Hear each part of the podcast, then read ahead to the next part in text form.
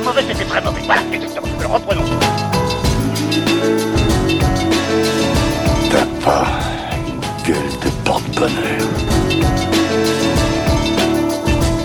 Vous savez, les avis, c'est comme les trous du cul. Tout le monde en a un.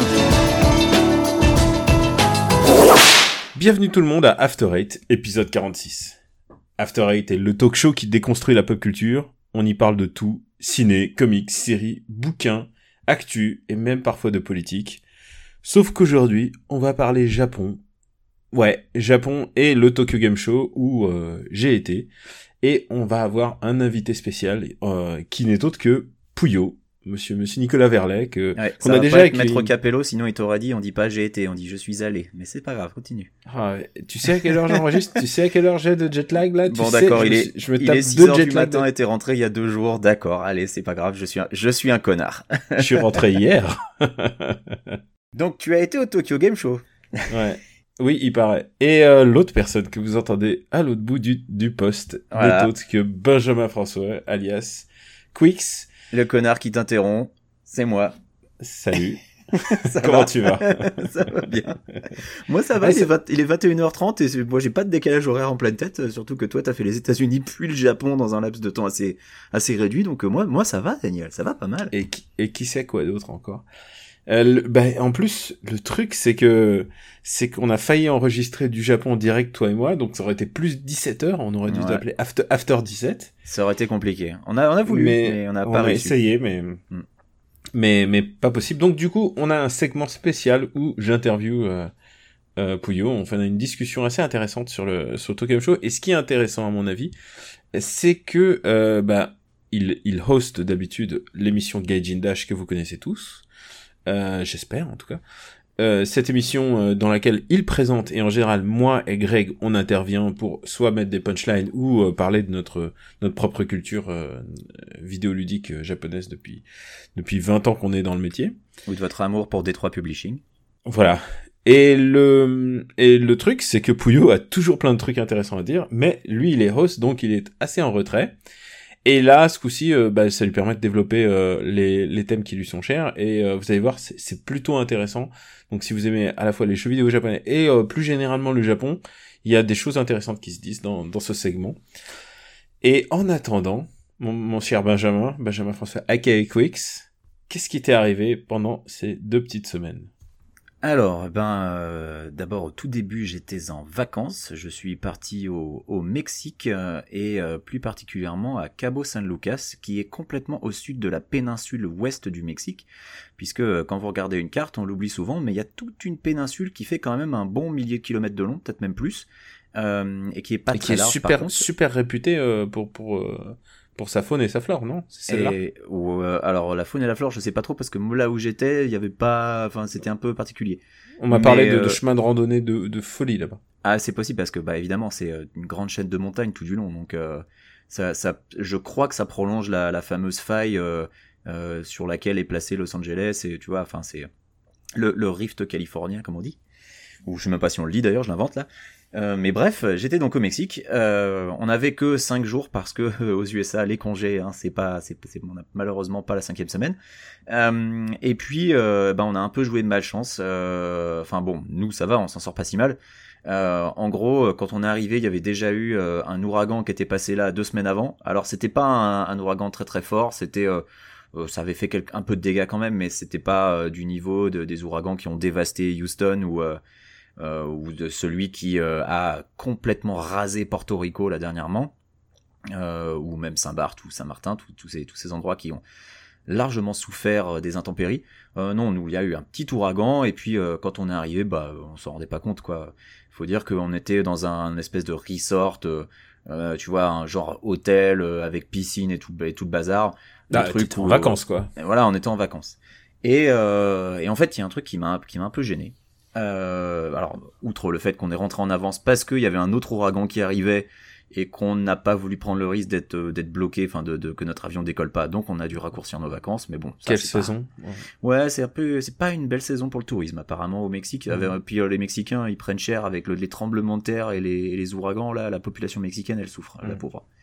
Euh, donc euh, oui, il y a un truc qui m'a un peu beaucoup gêné et qui fait que j'ai pas tellement envie d'y retourner. C'était la, la première fois que j'allais un peu dans un dans un truc un peu euh, luxe entre guillemets comme ça. Euh, D'habitude, quand je voyage, je vais toujours dans des trucs euh, euh, bah, pas chers.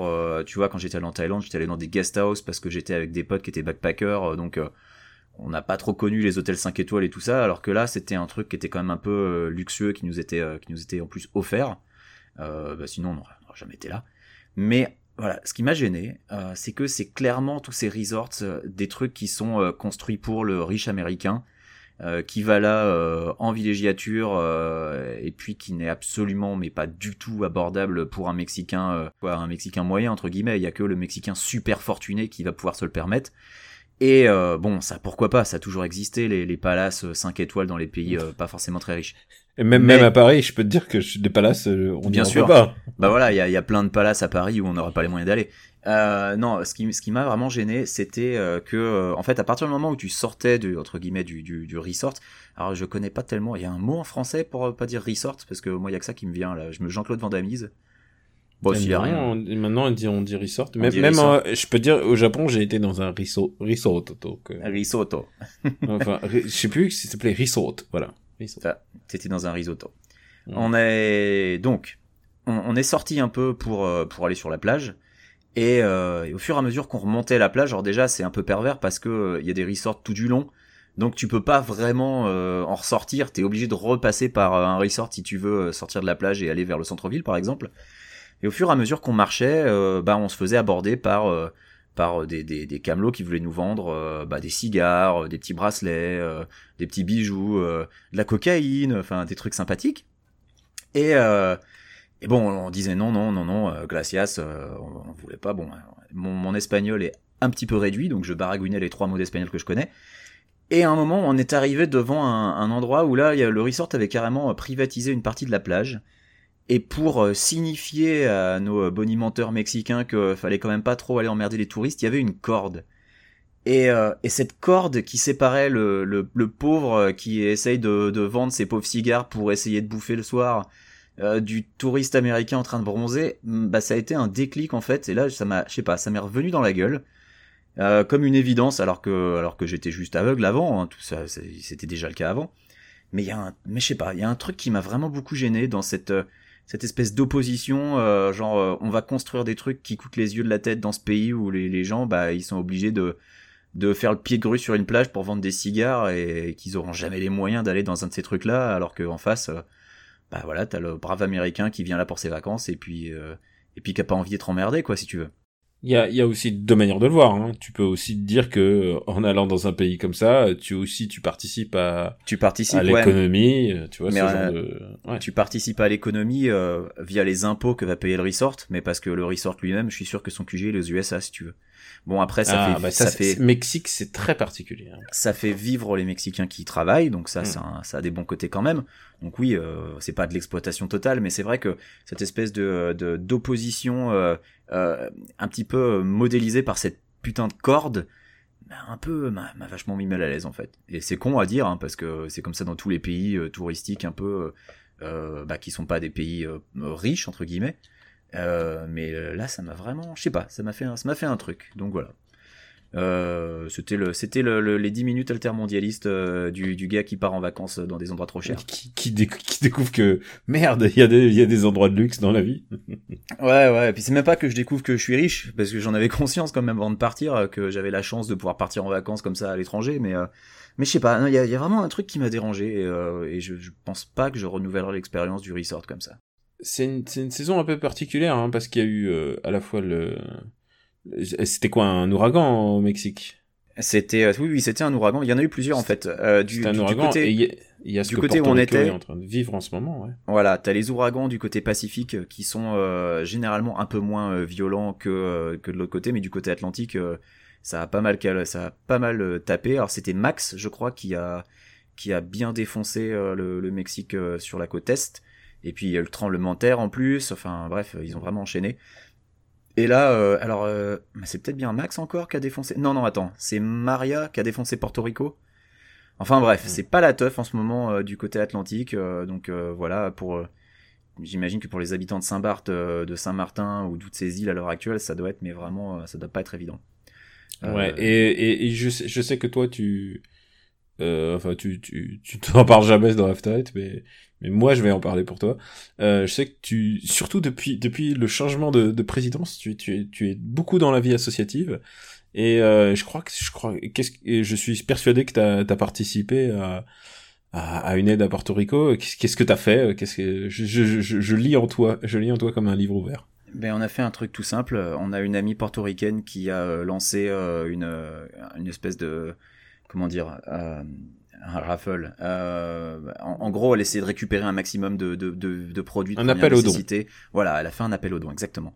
Euh, tu vois, je, mets, euh, je suis peut-être un peu fatigué parce que je cherche mes mots en français et ça m'arrive pas souvent quand même. C'est fun, c'est- mec. Chez toi, il est il est tard alors que moi, je suis je suis encore du matin. Toi, tu viens de te lever. Je fais on fait l'inverse que d'habitude. C'est vrai en plus. Euh, mais oui, effectivement, elle, elle a fait un appel aux dons et donc euh, on a amené des produits de première nécessité et de la bouffe pour euh, ensuite que ça soit euh, que- qu'elle expédie, à- que la fasse expédier à Porto Rico euh, pour soutenir bah, euh, sa famille, ses proches, euh, les gens qu'elle connaît. euh. En, en gros, voilà, euh, ils ont ils ont besoin de toute l'aide qu'ils peuvent euh, qu'ils peuvent avoir et surtout euh, un, un truc qui est, qui est quand même ahurissant, c'est que Porto Rico est un territoire américain. C'est pas Bien sûr. un État, mais c'est un territoire américain. Mais le Euh, gouverneur de Porto Rico, c'est c'est Trump. Et, et en fait, euh, Porto Rico a un statut particulier.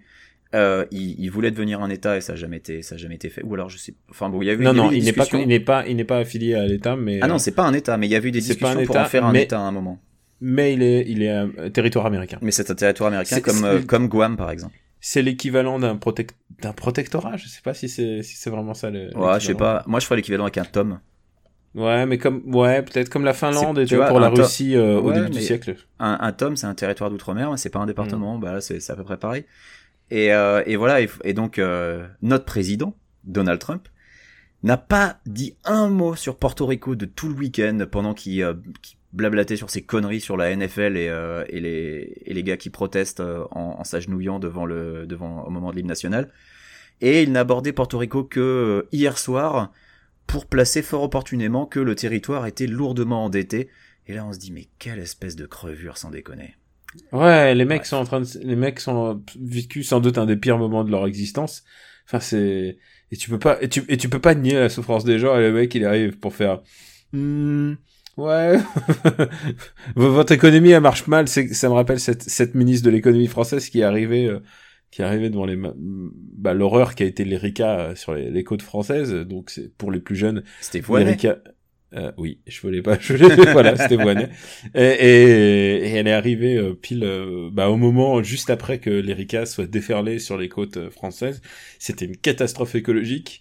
Il y a des gens qui ont tout perdu, euh, et des, enfin, que ce soit les éleveurs d'huîtres, les, les, les gens qui travaillent de la pêche, les gens qui travaillent du tourisme. Enfin, c'était l'horreur. Et elle, elle arrive, me fait, Hmm, bon, c'est pas la catastrophe du siècle. Ouais, je me rappelle. Et là, je, je me souviendrai toujours. Tu sais, il y a des moments de de, de facepalm qui, qui restent gravés à jamais dans ta mémoire. Bah celui-là, celui-là, il est encore plus inattendu parce que Trump, tu t'attends à ce qu'il dise des, des- ce qui qui soit à côté de la plaque, mais là, ça fait un peu trahi par les siens, quoi. Bah, Trump, tu t'attends à ce qu'il touche le fond, mais en fait, le- Mm. on a l'impression qu'il n'y a pas de fond, hein, qu'il continue de creuser et de, tomber euh, toujours plus bas. C'est un peu ça le PV. Euh, Est-ce que tu me permets de, de rajouter un truc sur euh, Bah, tu veux parler sur- catastrophe naturelle, je le sens. Je- j'en- J'enchaîne et puis si tu as encore un truc à ajouter. Ouais, j'ai un truc plus positif ensuite. Alors, euh, moi aussi j'ai été été semi victime d'un d'un typhon puisque au Japon euh, c'est la saison des typhons et j'ai jamais vraiment vécu de typhon euh, sauf une fois à Tokyo euh, je, me- je, je me baladais dans un parc et, et là était le typhon et c'était et c'était assez rigolo parce que moi j'aime bien marcher contre le vent c'est débile mais voilà mais c'était pas dangereux et là et là j'étais sur une île donc j'ai fait euh, quelques jours sur une île avant de avant d'aller au Tokyo Game Show euh, j'ai profité de pas mal de choses, dont euh, l'hébergement qui, qui coûte vraiment pas cher au Japon, et aussi le fait que les voyages intérieurs sont ridiculement pas chers. C'est Ah, pour les étrangers, ouais. Non, mais même pour même si tu as pas le tarif euh, le tarif sympa, tu, tu c'est vraiment de l'ordre de 10 000 yens quoi. C'est 10 000 yens. euh, euh, je, je parle vrai, c'est moins c'est moins de 100 euros pour aller à l'autre bout du pays quoi ouais, c'est le- 100 le- dollars à peu près. l'avion intérieur domestique, comme on dit, euh, domestic flights, ce sont euh, sont vraiment, enfin, c'est c'est comme prendre le bus à ce niveau-là, quoi. Et euh, et du coup, je me suis retrouvé sur sur une île de Hachiojijima et qui était euh, et donc j'étais coincé pendant ces quelques jours donc j'ai soit travaillé soit je me suis baladé euh, et j'ai fait beaucoup d'urbex puisqu'en fait c'est une île où il y a énormément d'urbex euh, il y a un des je les ai pas encore mis sur euh, sur internet mais il y a j'ai fait pas mal de photos euh, y compris désert euh, il y a énormément de d'hôtels abandonnés, de restaurants abandonnés, et il suffit de se baisser pour les trouver. Et il y a euh, l'hôtel abandonné le plus grand que j'ai jamais vu de ma vie. Euh, c'est vraiment un, un, palace qui a été abandonné au cours des années 90, si j'en juge euh, par les, les, la, la, dimension des télés. Et, et ouais, c'était assez passionnant, c'était vraiment passionnant. Et, et, et le fait que je l'ai visité pendant un typhon m'a m'a bien fait flipper en fait parce que il y a y a quelque chose à visiter un urbex quand on est deux euh, en pleine journée sous le soleil c'est plutôt rigolo. Et quand on est en plein typhon il y a le moindre bruit et évidemment il y a du bruit euh, devient devient devient un peu un peu flippant.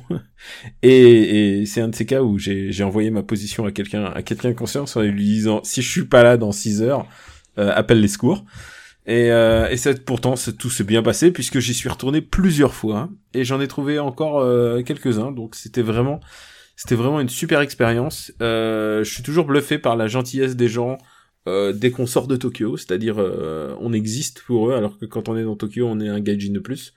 Là-bas, euh, bah, la conversation se fait facilement, surtout quand on voyage seul. Le charme et... de la province, Daniel.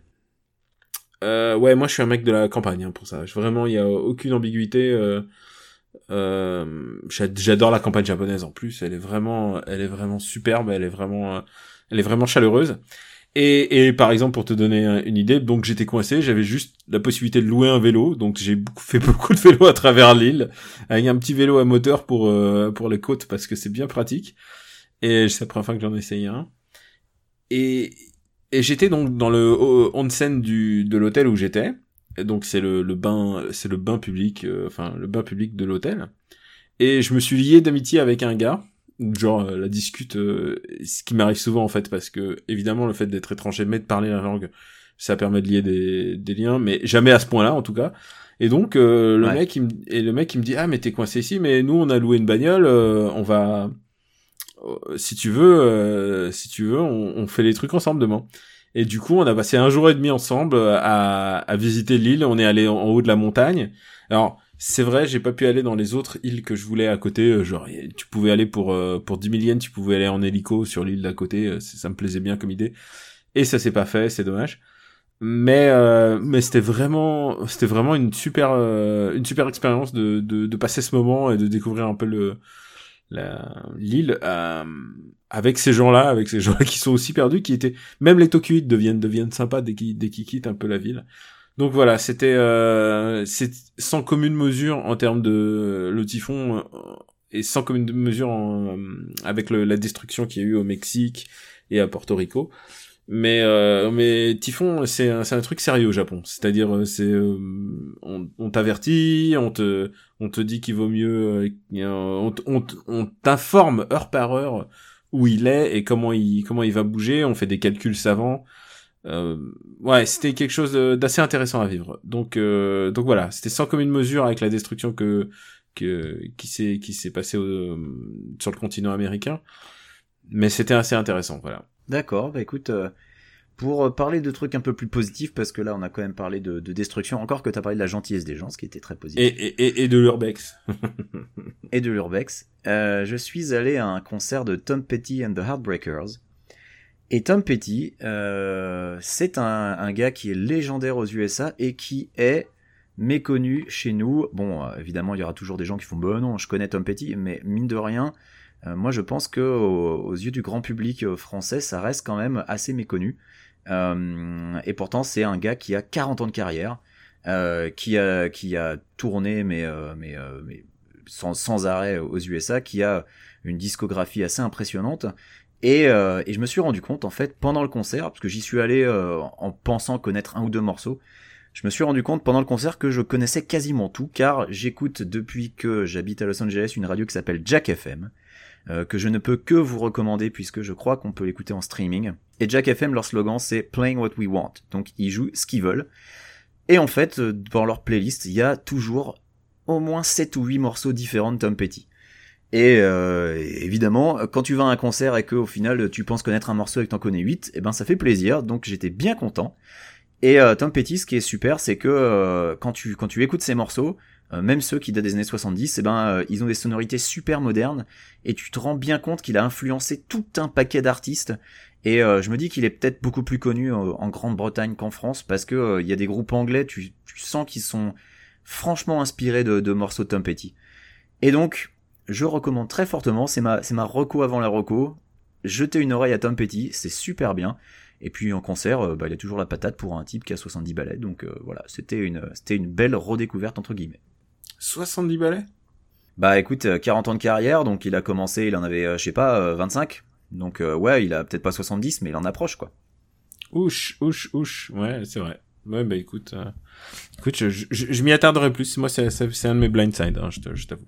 Non, mais tu verras, il y a, il y a certainement des morceaux qu'en fait tu connais sans savoir que c'est Tom Petty Mm. and the Heartbreakers, parce que c'est quand même. euh, euh, je me demande s'il y avait pas un morceau 2 euh, sur un rock band ou sur un Guitar Hero, parce que c'est un, c'est un groupe qui est tellement important aux USA que euh, voilà. Pour, pour la petite pour la petite anecdote, et ça me permettra de parler de Dave Grohl. euh, il avait euh, il avait proposé à Dave Grohl de jouer de la batterie avec lui. euh, alors je crois que c'était pour le SNL. C'était euh, c'était peu de temps après la, la dissolution de Nirvana, après la mort de Kurt Cobain. Et euh, alors, je crois que c'était pour le SNL. Il avait joué, euh, donc Dave Grohl a joué de la batterie avec Tom Petty. Et euh, Tom Petty avait été tellement impressionné qu'il avait proposé de l'embaucher. Et en fait, Dave Grohl a longtemps hésité parce que je te dis, Tom Petty ici c'est une légende.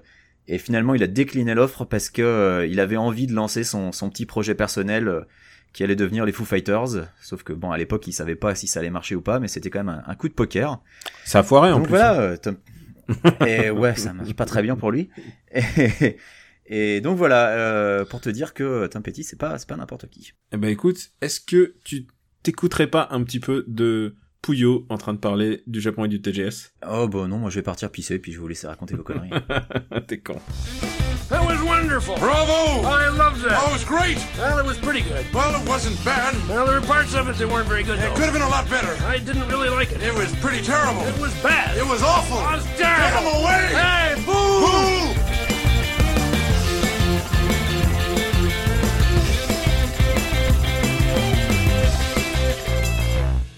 On s'est téléporté à Tokyo. Dans quel quartier, mon ami? Nous sommes à Kyobashi, juste à côté de la gare de Tokyo, euh, dans l'hôtel. hein, il faut bien, euh, il faut pas se le cacher. Là, les lits sont à peine faits, les serviettes sont à peine rangées. Euh, on est un petit peu en calbut. C'est, c'est assez glamour, vraiment. C'est vrai. Ben, il est midi pour toi, c'est, la le matin. C'est le matin. J'ai eu mon petit café au lait euh, depuis la machine, euh, le distributeur que tu as gentiment, euh, que tu m'as gentiment apporté. Donc ça va. Ça y est, je me réveille enfin. After Eight a du budget.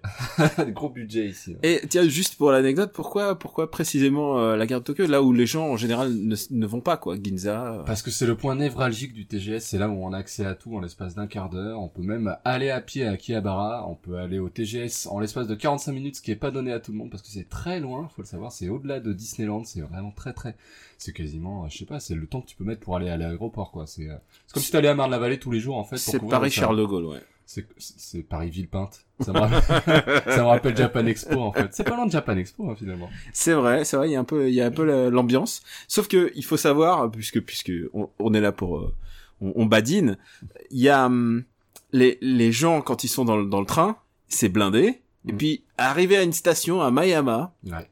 tout le monde sort Tout le monde sort, y compris les gosses, donc ça va. on- parce que c'est c'est Disneyland. Et du coup, on voit chaque année le nombre de gens qui s'intéressent encore au Tokyo Game Show. Et j'ai l'impression qu'il y en a moins en moins.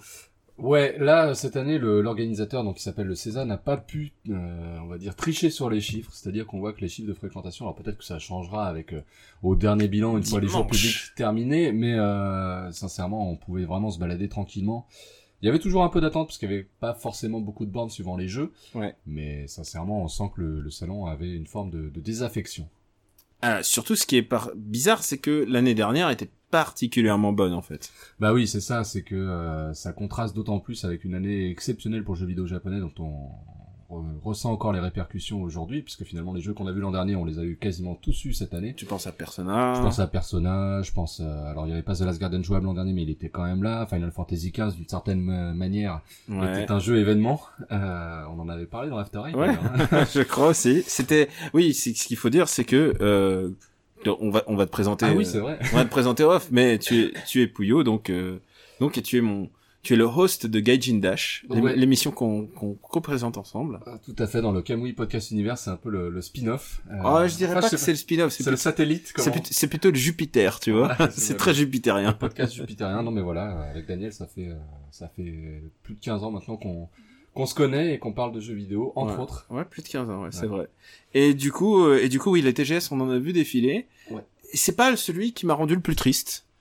Non, parce C'est qu'il pas avait- celui qui est, honnêtement, il y a, il y a des jeux. Il y a des jeux, il y a des gros jeux, on a kiffé sur certains jeux, euh, on en parlera sans doute euh, en détail. Ah mais- non, non, mais je crois qu'on peut le lancer tout de suite. Tu peux quoi. lancer tout de suite. Bah écoute, on a kiffé sur Monster Hunter World, euh, qui est euh, donc euh, le gros jeu de chasse de chez Capcom, qui a eu une série qui a connu, qui connaît toujours un succès euh, retentissant au Japon, qui commence à s'imposer chez nous. Et là, en plus, c'est vraiment l'épisode Ouais. qui va sans doute faire éclore vraiment. Qui cristallise complètement la recette, quoi. Ouais, parce que ça y est, c'est un Monster Hunter, euh, on va dire, délesté de toutes ses contraintes. Euh, contraintes d'inertie, contraintes de poids, contraintes...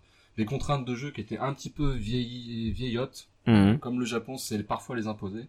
Et là, du coup, euh, bah, enfin, on a un épisode qui, qui se détache de tout ça, qui est vraiment très plaisant à prendre en main. Et surtout, on a été les premiers à y jouer en multijoueur. c'est-à-dire Alors que- d'abord, on est tout, on est régulièrement dans les premiers. oui, parce qu'on fait, on, On fait ce qu'on appelle un gaijin. Voilà, là on a on a Gaijiné, c'est pour ça, c'est nom euh, Gaijin Dash, c'est de là d'où ça vient, c'est-à-dire que c'est Monster Hunter. On c'est fonce comme Monster des Hunter connards. Qu'on doit euh, l'expression Gaijin Dash, puisque euh, tous les salons, c'est souvent le jeu le plus attendu des, des joueurs japonais, et nous, ben forcément, pour pouvoir y jouer, on est obligé de de courir, Foncer comme des de faire ce qu'ils ne font pas, donc on court et, euh, et on est les premiers dans la file. Et, et en général, euh, deux minutes après, c'est sûr qu'il y aura plus d'entrée euh, avant la fin de la journée, quoi. Ils Ouais. calculent, euh, ils calculent, ils distribuent des tickets, et tu sais très bien que si t'arrives euh, deux minutes après, c'est grillé. Ça sert à rien de faire la queue, en fait, il faut faire la queue pour des tickets, et les tickets, ils sont tous partis en un quart d'heure pour la pour Mm. toutes les sessions de jeu, donc euh, bah nous, on... Par jour.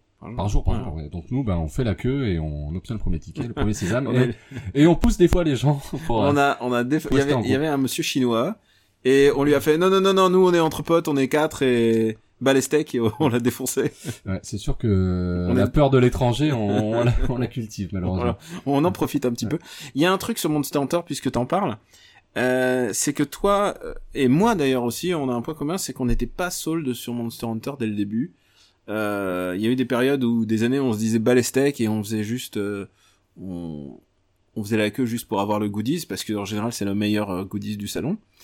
Et, et là, vraiment, il y a un revirement, c'est que on y a pris goût, c'est comme la drogue en fait. Bah, il y a un vrai mouvement de fond de, de toute façon qui s'est créé dans le jeu vidéo sur la récompense euh, de la persévérance. C'est-à-dire que certes, la plupart des jeux ont été facilités et quand enfin est sorti, sont sortis Demon's Souls et Dark Souls, euh, qui remettaient en avant, on va dire non pas la difficulté, mais en tout cas le, Le mérite. le mérite, Ouais. euh, bah, malgré l'inertie, malgré la, une certaine lourdeur, euh, voilà, il y avait le, on va dire la récompense au bout, et euh, on s'est aperçu que Monster Hunter finalement reposait un petit peu sur cette même mécanique ré- euh, rétroactivement, et du coup, euh, c'est ce qui nous a donné envie de nous y investir davantage. Faut dire aussi que les jeux ont fait eux, d'un autre côté, le pari de l'accessibilité. En voilà, tu peux faire du rodéo sur le monstre, Mhm. euh, t'as plus d'armes peut-être un petit peu plus flashy, t'as des nouveaux mouvements qui ont Ah, été les, ajoutés les au fur et à pièges mesure. sont super maintenant. Et, Les pièges euh, sont beaucoup plus visuels. et là, du coup, bah, cet épisode, je pense, fait vraiment le, le, le liant entre quelque chose d'assez accessible pour le public occidental Et, de euh, moderne. et de moderne.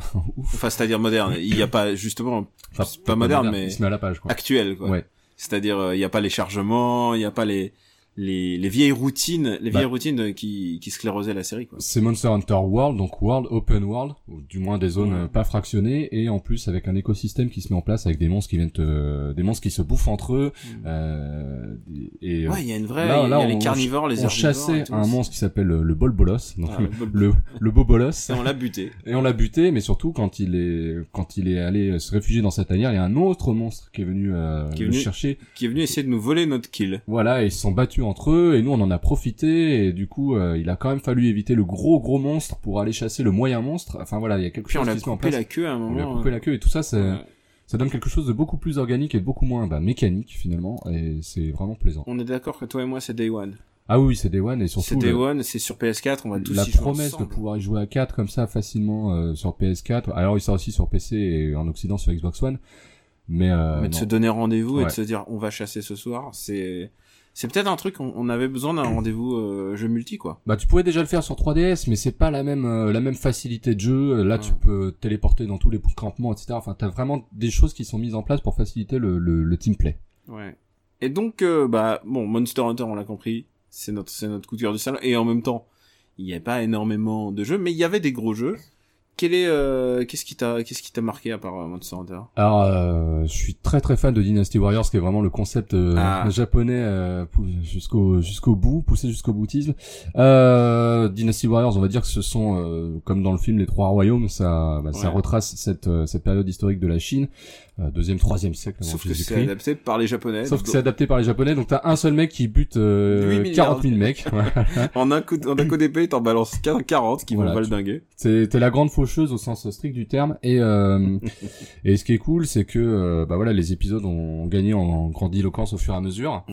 Euh, là aussi, ça tente l'open world, c'est-à-dire que jusque-là, Dynasty Warriors, c'est- c'était le- très C'est codifié. le mot clé du Japon là, parce que Ouais. entre d'après Zelda, tout le monde silence quoi. Tout à fait. C'est-à-dire que tous les gens, avec un peu de retard, mais tous les genres s'adaptent à, ce, à ce- cette donnée de monde ouvert.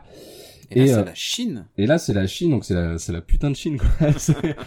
C'est- monstrueux. à pied par la Chine quoi. Malheureusement, euh, j'attendais beaucoup de ce jeu parce que je suis un, un fan comme toi de la Mhm. série depuis euh, bah, maintenant, c'est quoi, c'est 10 ans, 15 ans, 15 ans, ouais, facile. Euh, c'est 2000 2001 Ouais, 2000. Ouais, c'est ça. Et euh, malheureusement, je pense que le pari technique va être trop, euh, trop la, la, le- la marche va être trop haute euh, pour nos Le généraux payer, chinois. ouais, ça va être compliqué. Ouais, même si Mais le jeu s'annonce plaisant, Moi, je suis plutôt euh, très curieux. J'ai Ouais. envie de voir ce que ça va donner. parce que tu continues de défoncer la gueule de plein de mecs.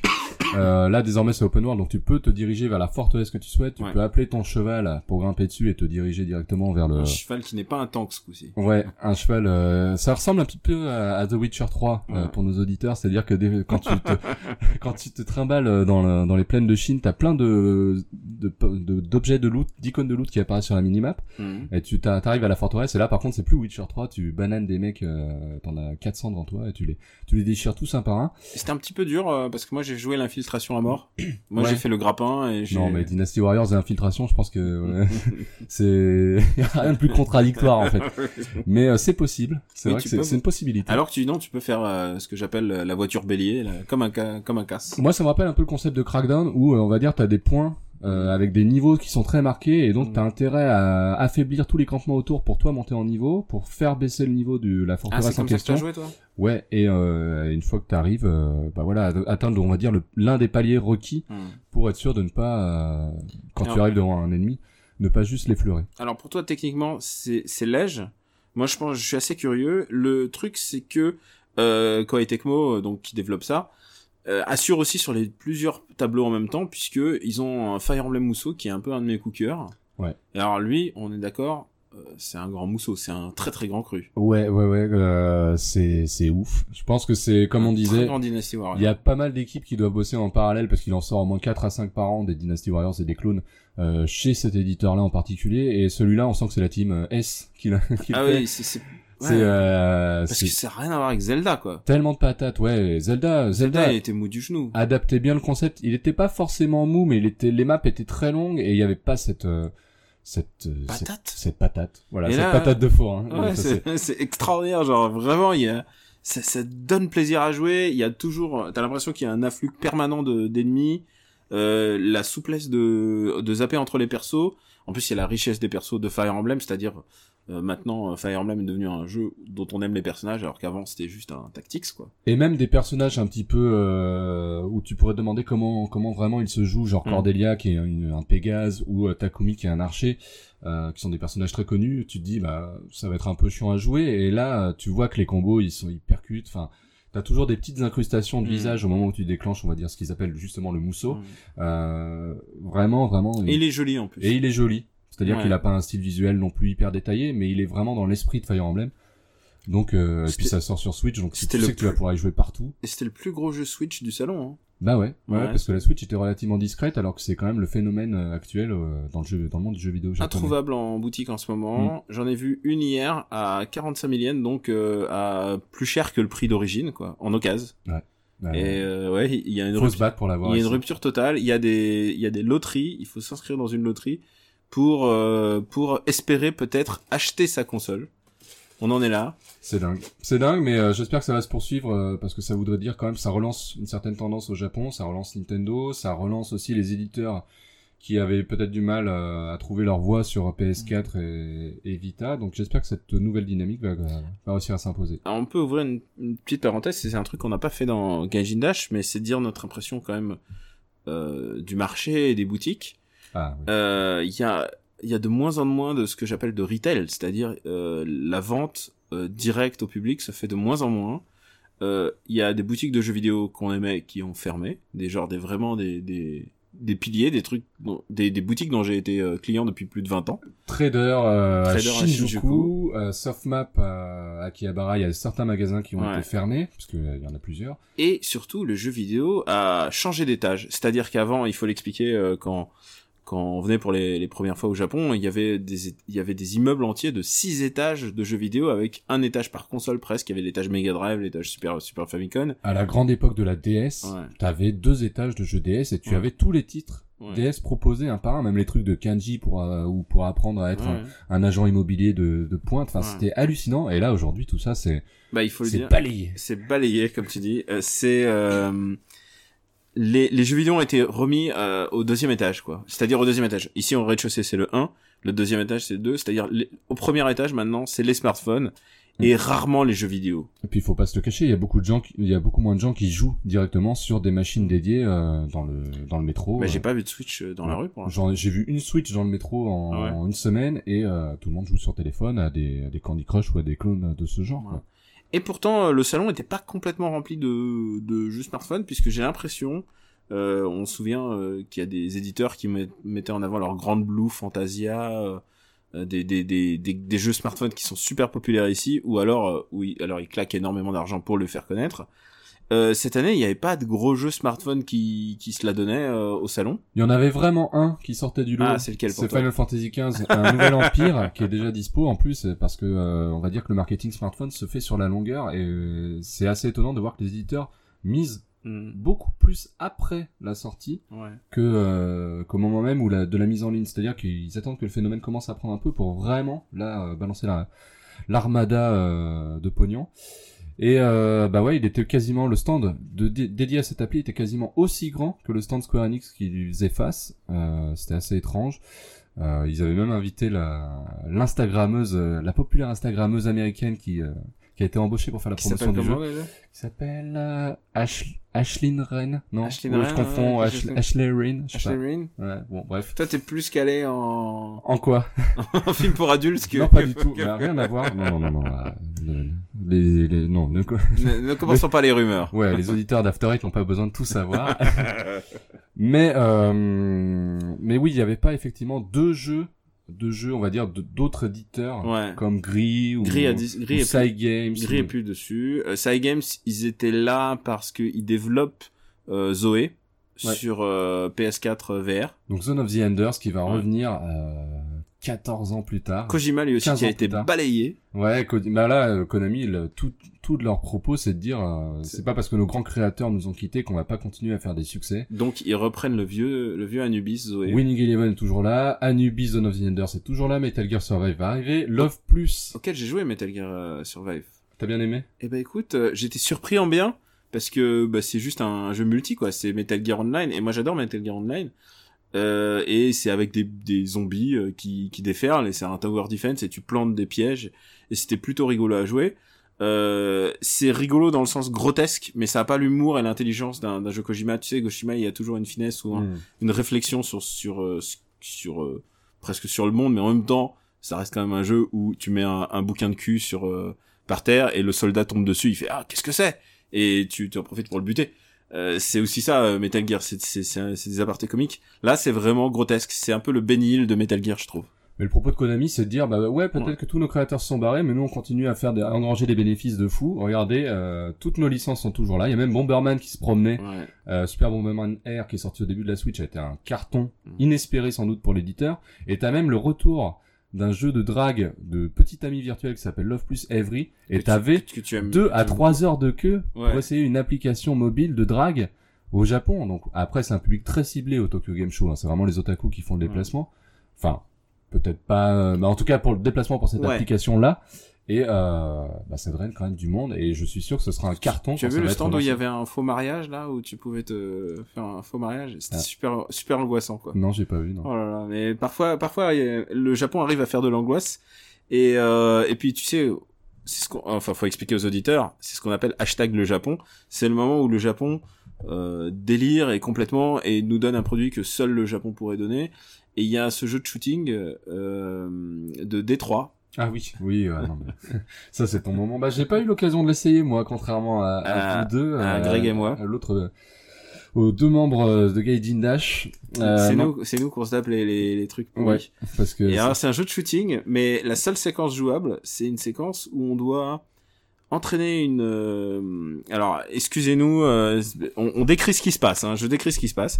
On, on doit entraîner une fille euh, dans un monde héroïque fantasy euh, au cas où elle se fasse capturer, de qu'elle soit résistante à la torture. Euh, la torture étant des guillemets en général, et euh, et en général, bah donc pour l'entraîner, il faut euh, l'humilier et l'humilier, c'est-à-dire elle est souvent dans une position euh, concupissante et la caméra tourne autour d'elle et il faut euh, soit lui taper les fesses, soit lui ploter les seins, euh, ou alors le bonus c'est de lui mettre un bâtonnet, euh, un bâtonnet de poisson dans la bouche, ou euh, ou la recouvrir de, de lait concentré sucré. euh, ça c'est vraiment une tendance. C'est euh, consternant. C'est consternant. Ça s'appelle Poulet Girl Fantasia. Hein, si, si tu as donné euh, Non, je voulais pas l'envie ou, euh, ou développé la on va le on va le biper. chez certains de tes auditeurs, mais euh, mais ouais, mais de toute façon c'est une tendance au Japon. C'est euh, enfin la perversité d'une certaine manière s'étale dans pas mal de médias. Ça joue toujours sur une espèce de ligne euh, Bah, il faut dire un truc, c'est que c'est que qu'on a parfois du mal à, à saisir ici en Occident. Détroit, euh, Détroit, l'éditeur de ça, est spécialisé dans la série Z. Je trouve qu'il manque des jeux de série Z. euh, c'est c'est les jeux qu'on a l'habitude de voir euh, sur PlayStation 2 beaucoup. Euh, c'est des jeux de flux, un peu pas pas ambitieux techniquement, mais par contre qui étaient rigolos. Et ils ont fait euh, d'ailleurs leur leur meilleur truc, c'est Earth Defense Force, euh, Chikyu Boigun en japonais. Et Earth Defense Force, c'est juste euh, défoncer des, des fourmis géantes et des araignées géantes avec des bazookas. Et euh, par contre, Détroit donc joue à fond la carte du Z puisque il présente trois Earth Defense Force, le 4.1, le 5 et un autre spécial réalisé par une autre équipe qui est spécialisée dans les jeux de catch. Hmm. Pourquoi? On sait pas vraiment. On n'a aucune idée. On n'a pas eu les, on n'a pas eu les mecs en interview, mais alors, euh, mais voilà, c'est qu'il y a des éditeurs, ils comprennent leur euh, leur niche parce que c'est vraiment de la niche. euh, Je suis même pas sûr que ce soit une niche. Je pense que c'est un phénomène beaucoup plus euh, complexe et beaucoup plus euh, Ah ouais, sociétal, comme on dirait. C'est-à-dire que vraiment le, la- le besoin de mettre des waifus, donc c'est-à-dire des, des filles que tu peux draguer, se ressent à tous les niveaux de production aujourd'hui. Ouais. C'est-à-dire que pour parler à un certain public euh, dans une misère affective, euh, bah tu sens que tous les jeux s'y mettent. C'est-à-dire qu'on parlait de Fire Emblem euh, Mousseau aujourd'hui, la série ne s'est jamais aussi bien portée depuis que tu peux draguer euh, Depuis- et te marier. Depuis qu'il y a une histoire. Depuis que tu as une histoire et euh, que tu peux nouer des relations Ouais. avec euh, avec les autres héroïnes Alors, Comme si les gens se foutaient de la tactique, quoi. et euh, Parce que c'est un jeu tu vois énormément de jeux qui reposent aujourd'hui sur cette euh, sur cette dimension de, de drague. On a croisé quelqu'un qui était en charge de jeux smartphone au Japon, euh, enfin qui développait en Chine, mais qui Mm. euh, qui voyait un petit peu le succès euh, le succès de certaines applis et qui nous expliquait que euh, par exemple il y avait une appli de je sais plus de stratégie Mhm. c'était euh, qui avait jamais aussi bien cartonné que depuis le moment où il fallait payer pour faire des dates avec euh, avec les héroïnes du jeu Ouais. et des dates que tu pouvais rater c'est-à-dire que ça te te- t'incitait À payer à repayer Ah pour éventuellement réussir cette euh, ton rendez-vous amoureux virtuel. Et tout ça c'est vraiment une tendance de fond qui est liée je pense enfin c'est même sûr à la misère affective et à un certain rapport à l'érotisme qui est vraiment prégnant dans la société japonaise et euh, qui déteint jusque dans les jeux vidéo mais de manière de plus en plus euh, de plus en plus débridée si j'ose dire. Et euh, et moi ça met toujours un petit peu mal à l'aise. Il y a toujours eu une dimension érotique très Mm. vraiment voilà visible dans, Ouais. dans, le mé- dans les médias japonais. Oui, oui, les on, émissions, on le connaît, et puis même, même dans leur commerce, euh, dans, dans la manière dont ils vendent, dans, dans la manière dont ils mettent en avant les personnes. Voilà. Mais là, comme le cœur de cible des jeux vidéo euh, fait vraiment Hmm. partie de cette euh, dimension sociale, eh bien, ça se ressent à tous les niveaux de production, même dans les jeux qui, euh, autrefois ou, ou même naguère, étaient, étaient, étaient beaucoup plus sérieux et beaucoup Ouais. moins portés sur la chose, on va dire. Oui, c'est comme s'il y avait une, une espèce de distance, euh, une distance. Et du coup, par exemple, on a un jeu qu'on aime, que j'aimais beaucoup, qui s'appelait Virtual On de Sega. Et ils ont, pour être sûr qu'ils en vendent maintenant, ils ont, ils ont pris le même jeu, mais ils ont rajouté des personnages super claireux, euh, japanime, euh, des waifus, des, enfin voilà, des, des filles à gros seins. Enfin vraiment, ils, ils savent plus vraiment comment vendre, sinon en rajoutant des. Bah, C'est-à-dire que si Castlevania sortait aujourd'hui, je suis sûr qu'on aurait euh, 12 waifus euh, à choisir. Ah, il y aurait des, euh, il y aurait des dames vampires, c'est ça. Voilà. Ouais, et c'est, c'est, alors, je suis d'accord pour mettre des, des personnages sexy parce que ça, ça peut attirer, Ouais. attirer le chaland et puis même, enfin, voilà. Il y a même, je trouve, puisque t'en parles, je trouve qu'il y a un, re- un recul sur les automate games, c'est-à-dire les, les jeux destinés aux filles. Avant, il y en avait beaucoup plus, il y avait des stands entiers, et ils ont, ils ont un peu euh, disparu. Là, il y avait quand même un petit coin, c'est vrai, c'est-à-dire que chaque éditeur a quand même son. c'est des jeux destinés, jeu, aux- c'est des jeux destinés aux filles. des jeux de drague pour filles, enfin, Ouais. plus d'aventures sentimentales, C'est l'équivalent de, bah, de ce que les hommes ont eu pendant des années, et là, maintenant, il y a vraiment des éditeurs qui s'intéressent à ce marché. Mais on a toujours un peu, et puis surtout, alors déjà, comme la Vita, euh, où sortaient majoritairement les jeux, est complètement en train de se faire euh, bouffer par la Switch, on les voit forcément un peu Mm. moins. Euh, mais chez Koei Tecmo, t'avais toujours euh, la Cordadoro, dont tu dragues euh, des membres d'orchestre symphonique, euh, ou euh, voilà, tout, ce- tout ce genre de, de, de jeux qui, euh, vu de l'extérieur, pour nous, se ressemblent forcément un peu tous, parce que c'est toujours ces mêmes archétypes qui, qui circulent en boucle, mais je pense que les vrais fans d'Otome Game Mm. savent vraiment faire la distinction entre les différents héros et les différents doubleurs des héros, parce Ah que bah ça oui. aussi, c'est une culture à part Ah, entière. c'est un truc ouais, c'est un truc très très important dans la culture japonaise, c'est la culture des doubleurs, des comédiens de doublage. Mais je pense que tôt ou tard, tous ces jeux-là, on va les revoir peut-être, peut-être, peut-être moins euh, diversifiés, peut-être moins en Mm. masse sur Switch, mais euh, ils auront toujours un public euh, fidèle. On les, Mm. peut-être qu'ils vont tout simplement transitionner sur smartphone, ce qu'ils ont déjà fait, comme on avait pu le voir l'an dernier quand on s'était intéressé au sujet. On va pas dire aux, aux- on va dire aux gens simplement aussi de se reporter à Gaijin Dash qu'on a enregistré en public, où on a parlé bien sûr de Dragon Ball, Su- Dragon Ball Fighters, euh, on a parlé de Code Vein, Code Vein, le nouveau Dark Souls de Bandai Namco, si on veut. Euh, euh, on a parlé de tous les autres gros jeux. Moi j'ai parlé de Kyoei Toshi, donc le, qui est un peu mon coup de cœur, mais mon coup de cœur genre série B Ouais. ou série Z, parce que c'est vraiment pas beau. On mais a parlé des prochains Yakuza. on a. Ah oui. Yakuza Ken le survivant, Ouais. Yakuza Kiwami Est-ce 2. que tu as vu, et ça je viens juste de le voir, que Yakuza sort en deluxe pack, euh, Yakuza Okuto no Ken, mais euh, si tu veux avoir les vraies musiques de Ken le survivant, il faut acheter le deluxe pack. Il faut acheter le Deluxe Pack. C'est euh, incroyable. Qui est combien? 20 euros plus cher? Ah ouais, chose 20 comme euros ça, plus cher. facile. Ouais. Si tu veux avoir les musiques de Ken le survivant dans ton jeu Ken le survivant, il faut acheter le deluxe pack. Mais non, mais enfin, C'est global- l'histoire de droits de, de musicaux, bien sûr. globalement, euh, comme on disait dans, dans Gaijin Dash, euh, il y a quand même un gros jeu par éditeur qui est Day Ouais. One. C'est-à-dire que Dynasty Warriors 9, malgré tout le mal que j'en ai dit, c'est Day One. Euh, Monster Hunter World, c'est Day One. Day One, quand tu dis Day One, c'est Ah oui, j'y vais direct. Euh, J, J, J1. Si, euh, non, mais c'est dès la sortie. ça boum, veut dire que euh, toi tu y vas. Voilà. T'es impatient. Je suis impatient. Euh, bah, euh, la fusion entre Ken le Survivant et euh, la série Yakuza, ça a l'air mortel. direct, direct. Euh, d'une certaine manière, Metal Gear Survive, je suis curieux, je suis peut-être pas, je suis pas un grand fan de la série, aussi fan que toi. Fait par, euh, fait par euh, une team à LA, Konami à LA. Tout à fait. Ouais. Euh, bah, chez Square Enix, il y a le remake de Secret of Mana, qui était pas forcément là, mais je suis quand même curieux de, je pense que, Ouais, qui est laid. ouais, qui est laid, mais je, Qui est vraiment laid. j'aurais du mal à résister euh, juste pour curiosité. Surtout si on joue un peu multi, toi et moi. Ouais. Donc, avec, avec Flammy, on va rosser, on va rosser des lapinous. on va recéder la pinou. Non, mais voilà, il y a vraiment toujours à chaque fois un jeu où te, J'ai- tu j'ai peux même pas J'ai envie de revoir un Secret of Mana juste en français par pure nostalgie. Ouais. J'espère que ce sera bien traduit. Et ce- je, je suis certain, je suis certain. Parce que Secret of Mana, ça dégage une espèce d'aura de, vraiment de notre enfance. Alors, c'est juste qu'il est, qu'il est moche, quoi, en fait. C'est Ouais. vraiment ça le problème. Mais voilà, chaque éditeur a quand même son gros jeu et surtout il y a un phénomène qu'on qu'on est obligé de mentionner à chaque fois qu'on parle de Tokyo Game Show, c'est que le principal pourvoyeur de jeux vidéo japonais de grande qualité qui s'appelle Nintendo hein, N'est pas là. n'est pas là, n'est jamais là. Et euh, les Super Mario Odyssey, on les a pas vus. Euh, même tous les jeux, on va dire, qui sont un petit peu liés à la Switch, Mm. genre Dragon Quest Builders 2 ou euh, Xenoblade 1, 2 ouais, ouais. ou euh, tous ces gros gros titres qui vont arriver d'ici la fin de l'année ou en 2018, bah ils sont pas là. Donc euh, il y a quand même, c'est comme si tu retirais, on va dire, la moitié des jeux les plus intéressants du Japon Oui. à chaque TGS. Oui, à chaque fois Nintendo euh, refuse de participer. Je pense que d'ailleurs leur participation sauverait quand même le, le salon à, court terme quoi. Ça ferait trop d'ombre déjà aux autres éditeurs et puis de toute façon. Mais bon, le c'est ça à partir de tel c'est le c'est ça c'est Sony. Et leur politique, c'est euh, de ne pas faire payer les gens pour essayer leur jeu. Et, Et voilà. Sans compter le fait qu'ils sont. À l'époque où ils ouais. organisaient des salons, euh, c'était des salons gratuits euh, où les enfants venaient jouer et il n'y avait pas de il y avait pas de jour presse. euh, C'est-à-dire que je crois que cette semaine, ou la semaine qui commence, celle qui vient, celle d'après, il y aura des démos itinérantes de Super Mario Odyssey Ouais. qui sont organisées dans tout le Japon, euh, mais gratuites. mais gratos. Et pas de TGS par contre. Et surtout, et ça c'est je pense peut-être la chose qui, et c'est pas uniquement valable pour le TGS mais aussi pour tous les autres salons, c'est que maintenant il y a tellement de flux d'informations euh, que l'existence même des salons est presque remise en question. C'est-à-dire euh, les gens téléchargent par exemple Dragon Ball Dragon Ball Fighters, tout le monde avait joué à la bêta. Euh, les gens téléchargent les démos. Euh, Octo, Octopath Octopath, Traveler, la Octopath démo, Traverse, tout le monde avait joué. était disponible une semaine avant le salon. Voilà. Qui est le Donc, prochain, un prochain RPG Square Enix qui est Qui a l'air plutôt de ambitieux. Ouais.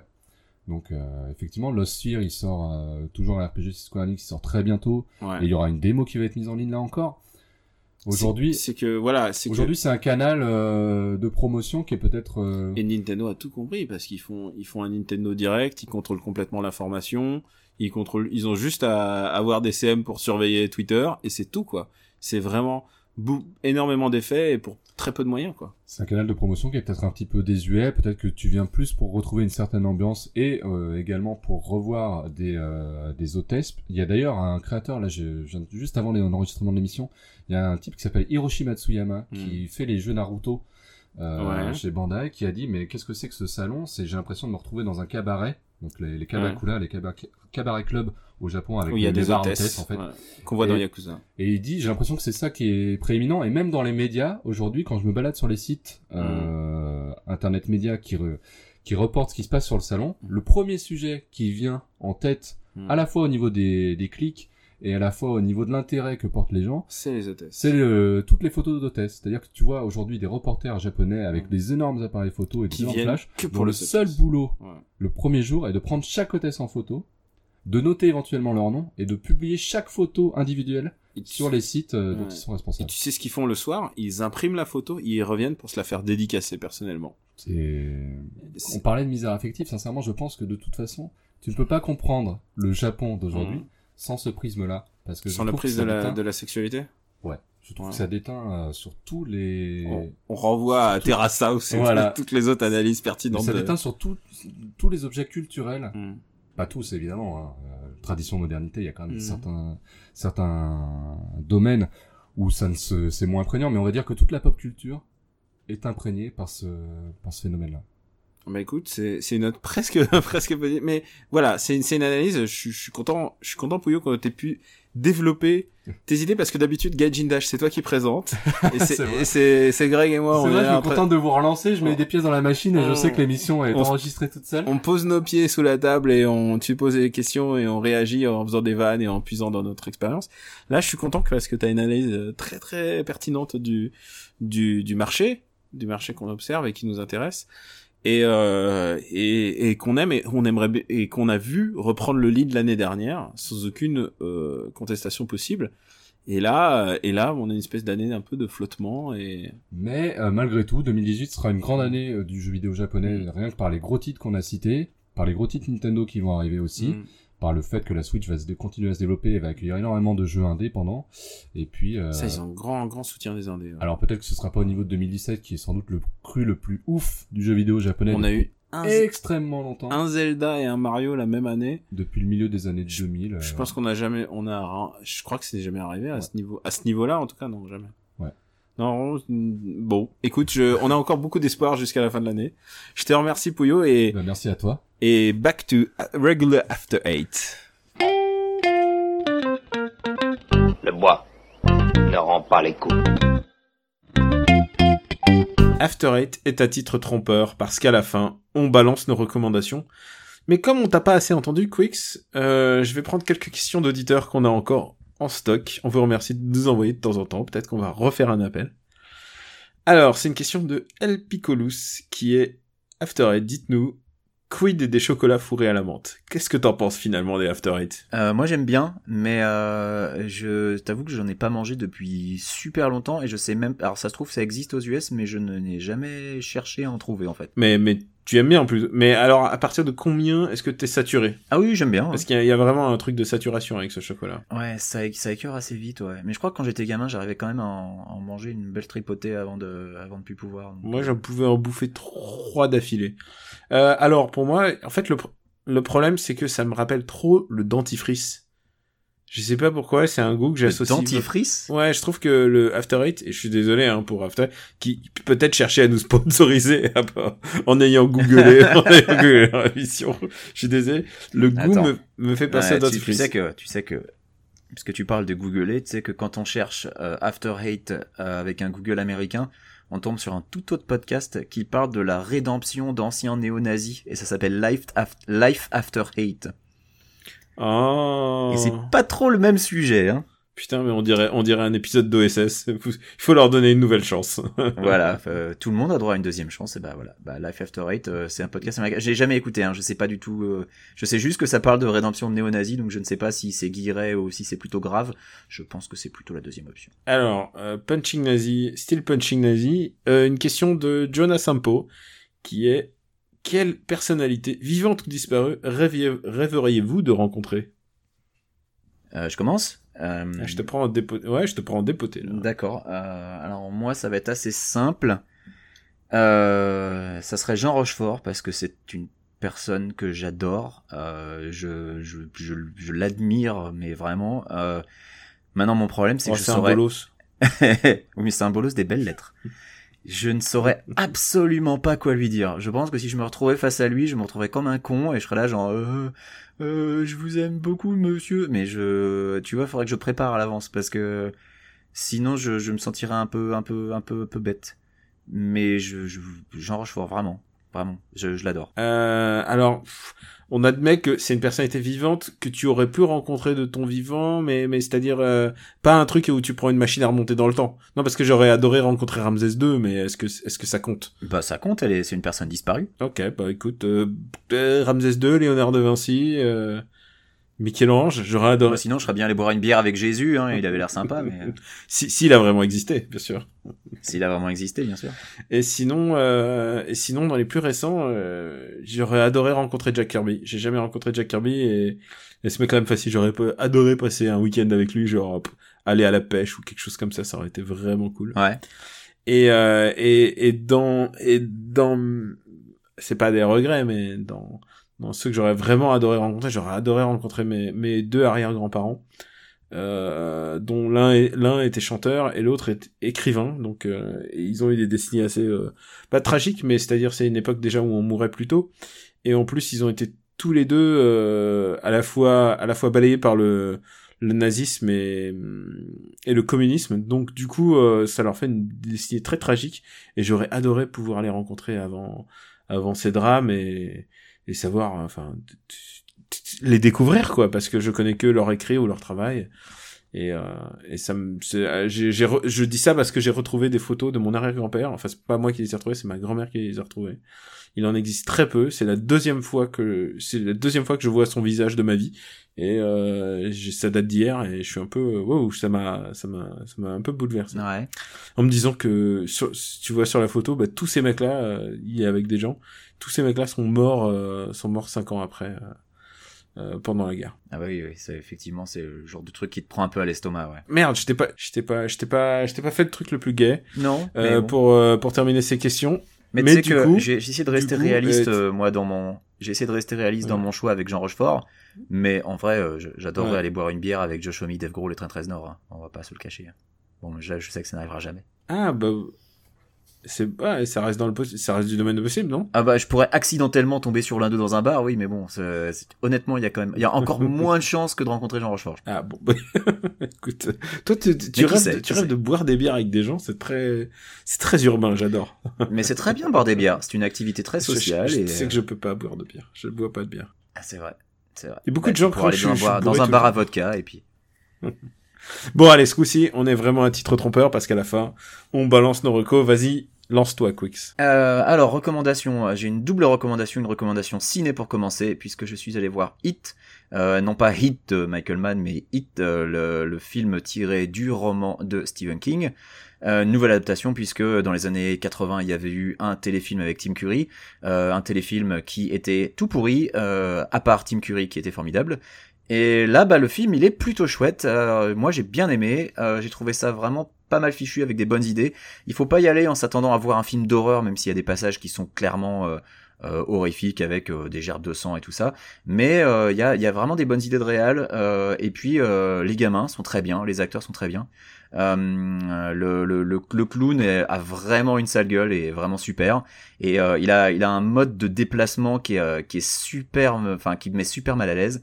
Euh, bref, euh, alors ce sera en deux parties puisque ils ont décidé, ils ont pris le parti de faire le premier film sur l'enfance et le deuxième film sur l'âge adulte. Euh, il faut savoir que dans le bouquin, en fait, les, les deux timelines sont un peu entremêlés. Euh, on a un chapitre gamin, un chapitre adulte. Euh, je sais plus si c'est chapitre par chapitre, mais je me rappelle parce que je l'ai lu euh, quand j'avais euh, 12 ans, donc c'était il y a un peu longtemps. Mais je me rappelle que c'était pas un bouquin enfant, un bouquin adulte. Je me rappelle que c'était mélangé. Là, pour les films, ils ont décidé de pas faire ça. Bon, pourquoi pas, c'est un choix comme un autre. Euh, en attendant, bah, je suis impatient de, de voir le deuxième euh, chapitre. Et puis plus rapidement, euh, ce vendredi, je vais aller voir Andrew WK en concert et je voulais en parler avant d'aller le voir parce que dans 15 jours, je suis sûr que j'aurai d'autres choses et j'aurais oublié que je l'ai vu. Et Andrew WK, c'est un mec extraordinaire. Et euh, il faut pas forcément se fier à la première photo qu'on peut trouver de lui quand on Google parce que c'est la jaquette de son premier album où il tire la tronche et où il pisse le sang du nez. Mais c'est un mec qui est hyper drôle, qui a toujours un smile mais extraordinaire collé sur le visage. Et alors ce qui est super drôle, c'est qu'il il- fait vraiment une tranche de con quand il sourit comme ça, alors qu'à côté de ça, c'est un bodybuilder qui est méga baraque, qui est tout le temps habillé en blanc et qui a les cheveux longs. euh, mais et sur scène, il, il est, euh, il est formidable. Il a une joie de vivre communicative. Et le truc qui est génial avec Andrew Boluquet, c'est qu'il fait de la musique qu'on peut qualifier, euh, sans vouloir être, euh, être, euh, être méchant, hein, de musique de bourrin, mais c'est de la musique de bourrin joyeuse. Toutes ces chansons parlent de, de fêtes d'une manière ou d'une autre. Euh, La moitié de ces chansons, il y a partie dans le titre, euh, ou alors c'est dans le refrain. C'est hyper festif, super bon, euh, esprit, bon enfant, et, je le recommande chaudement. C'est vraiment super bien. Voilà, toi Daniel. Ah, tu m'as, tu m'as hypé. Eh bien, écoute, moi je vais recommander une expo qui est pas à côté, elle est au Japon, et vous avez encore un peu plus d'un mois pour y aller, je crois. C'est euh, l'expo des 50 ans de Jump. Euh, donc le Shonen Jump, le, le magazine de prépublication euh, numéro un du Japon, c'est celui où l'on a, on a pu découvrir euh, Dragon Ball, City Hunter, euh, Olive, enfin Captain Tsubasa, enfin vraiment tous les classiques. One, euh, One Piece aussi, non One Piece. Sauf que cette expo, euh, c'était tellement grand qu'ils ont décidé de couper ça en trois. Et ça, c'est la période qui s'étend du début, donc euh, de 1967, à, hum, à la fin des années 80. Et donc, du coup, euh, bah, on découvre, bah, il y a Slump, il y a aussi, euh, il y a aussi donc Dragon Ball et il y a, c'est marrant parce que le, le, le- la fin de Dragon Ball, euh, âge, euh, à l'époque où il est encore enfant, s'arrête à peu près aux années 80, à la fin des années 80. Et Juste avant l'époque euh, des BZ en anime. Ouais. Et puis euh, il y a aussi Senseiya, donc euh, les Chevaliers du Zodiaque. Et c'est un moment assez rare puisque euh, j'ai fait pas mal d'expos au Japon et en général pour ce genre d'événements, euh, ils ne n'utilisent pas les planches originales. Ils font des ils utilisent des reproductions, ce qui est complètement ringard. Et là, euh, ils ont ils ont demandé au maître de leur passer des, des planches. Et en plus, c'est des planches vraiment triées sur le volet vraiment des moments des moments clés de de, l'histoire de, de ces séries. Et et puis il y a des moments où j'ai eu vraiment presque j'ai presque eu envie de pleurer. La salle Dragon Ball est extraordinaire. La salle euh, City Hunter, euh, je, je pensais pas un jour voir ces planches-là de moi qui suis plutôt un, un gars qui suis intéressé par l'art et, les, et en particulier les, les originaux, le, le, le papier sur lequel l'artiste a travaillé, mais, mais tout aussi important que le travail publié. Mhm. Et c'est un moment extraordinairement rare où il y a énormément de documents. Il y a tellement de, de documents que Cobra ne fait euh, donc Cobra que tu connais de Boichi Terazawa Bien sûr. hein. ne fait que quatre ne fait que quatre cadres le au détour d'un d'un mur. Video Girl il fait euh, fait trois dessins trois dessins maximum plutôt pour laisser la place à Wingman. Ah ouais. Euh, Rocco Denashi Blues euh, qui s'appelle Rakai Blues en français. Rakai Blues en français. Euh, trois trois dessins maximum euh, trois dessins maximum il y a il y a tellement de matériel tellement de matos tellement de, de séries publiées euh, et l'installation est extraordinaire. Vraiment je pèse mes mots. Euh, il y a il y a des idées des trouvailles vraiment ingénieuses euh, dans la représentation de, de de la manière de les mettre en valeur. Je regrette pas une seule seconde d'y avoir été. En plus Oui, ça se trouve que, donc euh, je- Daniel, euh, c'est c'est ouais. où cette expo? C'est au Mori Bijutsukan, donc au musée Mori, qui se trouve à Roppongi. Ah, musée Mori. ouais. Tu sais qu'au musée Mori, j'avais vu une super expo Gundam quand j'y étais allé il y a deux Mais ans. j'y Et suis allé euh, aussi. Elle était bien cette expo. Elle était vraiment super et riche et Mm. et bon là il y avait énormément de reproductions. Là vraiment on voit on voit vraiment des originaux, c'est assez incroyable. Et euh, bah je me Mm. suis un peu lâché en termes de goodies puisqu'il y avait des c'est pro- c'est sans doute la la, la fois la plus proche dont je serais enfin c'est la fois dont je serais le plus proche d'un d'un original de Toriyama donc euh, donc je me suis un peu lâché. Euh, il y a des il y a des très belles très belles planches euh, reproduites en, en format euh, format presque original. Vraiment c'était une expérience assez inouïe. Euh, je recommande à, à n'importe qui d'y aller. Donc c'est au Mori euh, c'est au Mori euh, musée Mori qui se trouve à Roppongi. Et euh, c'est pas c'est pas trop cher. Et puis en plus C'est au milieu de Tokyo, hein, pour les Voilà. gens qui pour les gens qui voient pas. Et en plus, euh, si vous y êtes, vous pouvez aller sur la Sky Tower. Donc, euh, c'est un des endroits les plus grands et les plus euh, le- les plus hauts de Tokyo. Donc, même plus que le Tokyo Tower. Oui, c'est pas loin. Ouais. Non, mais c'est le même bâtiment en fait. Il suffit juste de prendre un autre ascenseur. Ouais. C'est euh, c'est vraiment ultra recommandé. Alors, je suis désolé d'avoir fait une reco d'un truc qui est si peu inaccessible. Donc, je vais essayer de faire un truc C'est c'est un peu compliqué, voilà, ouais. Un truc, un truc plus simple d'accès parce Mais- que tout le monde ne, ne vit pas au Japon. Alors, tu sais quoi? Oui, tout le monde ne vit pas au Japon, mais on a beaucoup d'auditeurs au Japon. J'en ai rencontré pas mal. Euh, les expatriés, euh, en plus, au Japon, euh, surtout à Tokyo, tu tapes énormément de transports en commun, donc les podcasts. Et les podcasts surtout Bah ouais, euh, bien sûr. français, euh, c'est un lien, un lien avec leur pays, pays natal. Et j'ai rencontré pas Bah, mal de sais gens. quelque chose. Ouais. J'écoute surtout des podcasts français, moi, tu sais. Alors que moi, je, moi, c'est plutôt les Américains. Du coup, c'est, je sais pas pourquoi. C'est marrant, hein.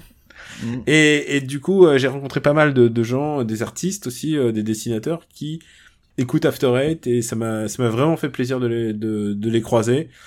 À chaque fois à chaque fois que quelqu'un me dit euh, j'écoute After Eight, surtout à l'autre bout du monde, ça me enfin en particulier à l'autre bout du monde, ça me touche encore. Et euh, je vais donc finir avec une reco un peu plus accessible. Euh, j'ai relu euh, The Flintstones. Et alors Flintstones, euh, donc euh, qui s'appelle les Pierres à feu si je me souviens. Euh, Les pierres à feu en France, tout à fait. Ouais, les pierres à feu et donc euh, c'est un reboot, c'est un dark reboot des pierres à feu euh, par DC euh, en comics.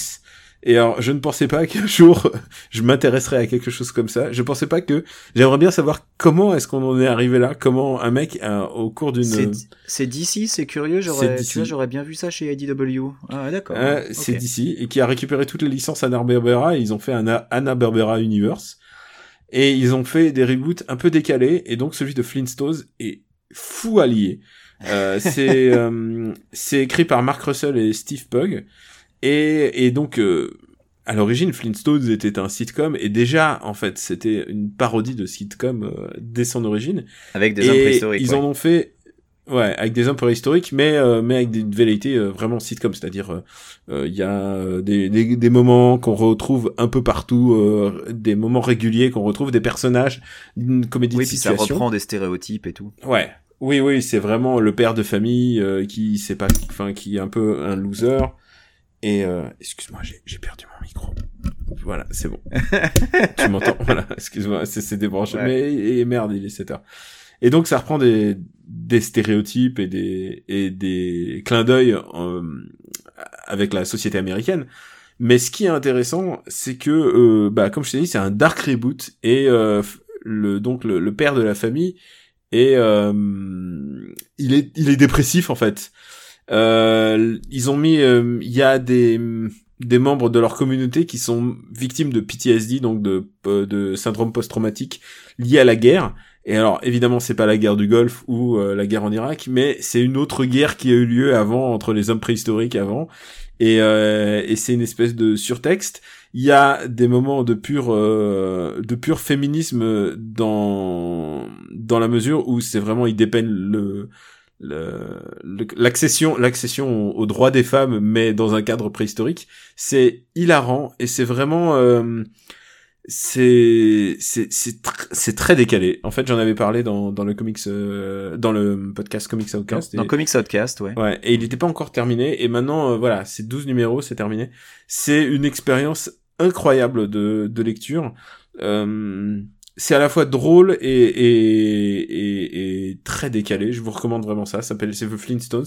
Je sais pas si c'est sorti en, en français. Évidemment, je ne, je ne pense pas. Euh, mais euh, mais voilà, il y a, des moments, euh, il y a des moments hilarants et, des, et quand ils font la manif pour contre le mariage, puisque puisque on n'en est pas au mariage pour tous, mais du coup ils disent que non, le mariage c'est quelque chose qui qui va re- redéfinir la société et que le mariage va nous envoyer en enfer puisque avant il n'y avait pas de mariage. Enfin, il y a vraiment des des contextes euh, des contextes et des et des analogies avec la morale d'aujourd'hui qui sont vraiment vraiment très très drôles. Euh, c'est vraiment le déclin le déclin de notre de notre civilisation mais mise en mise en exergue par euh, par les hommes des cavernes. C'est hilarant et c'est super bien dessiné. Voilà, c'est The Flintstones.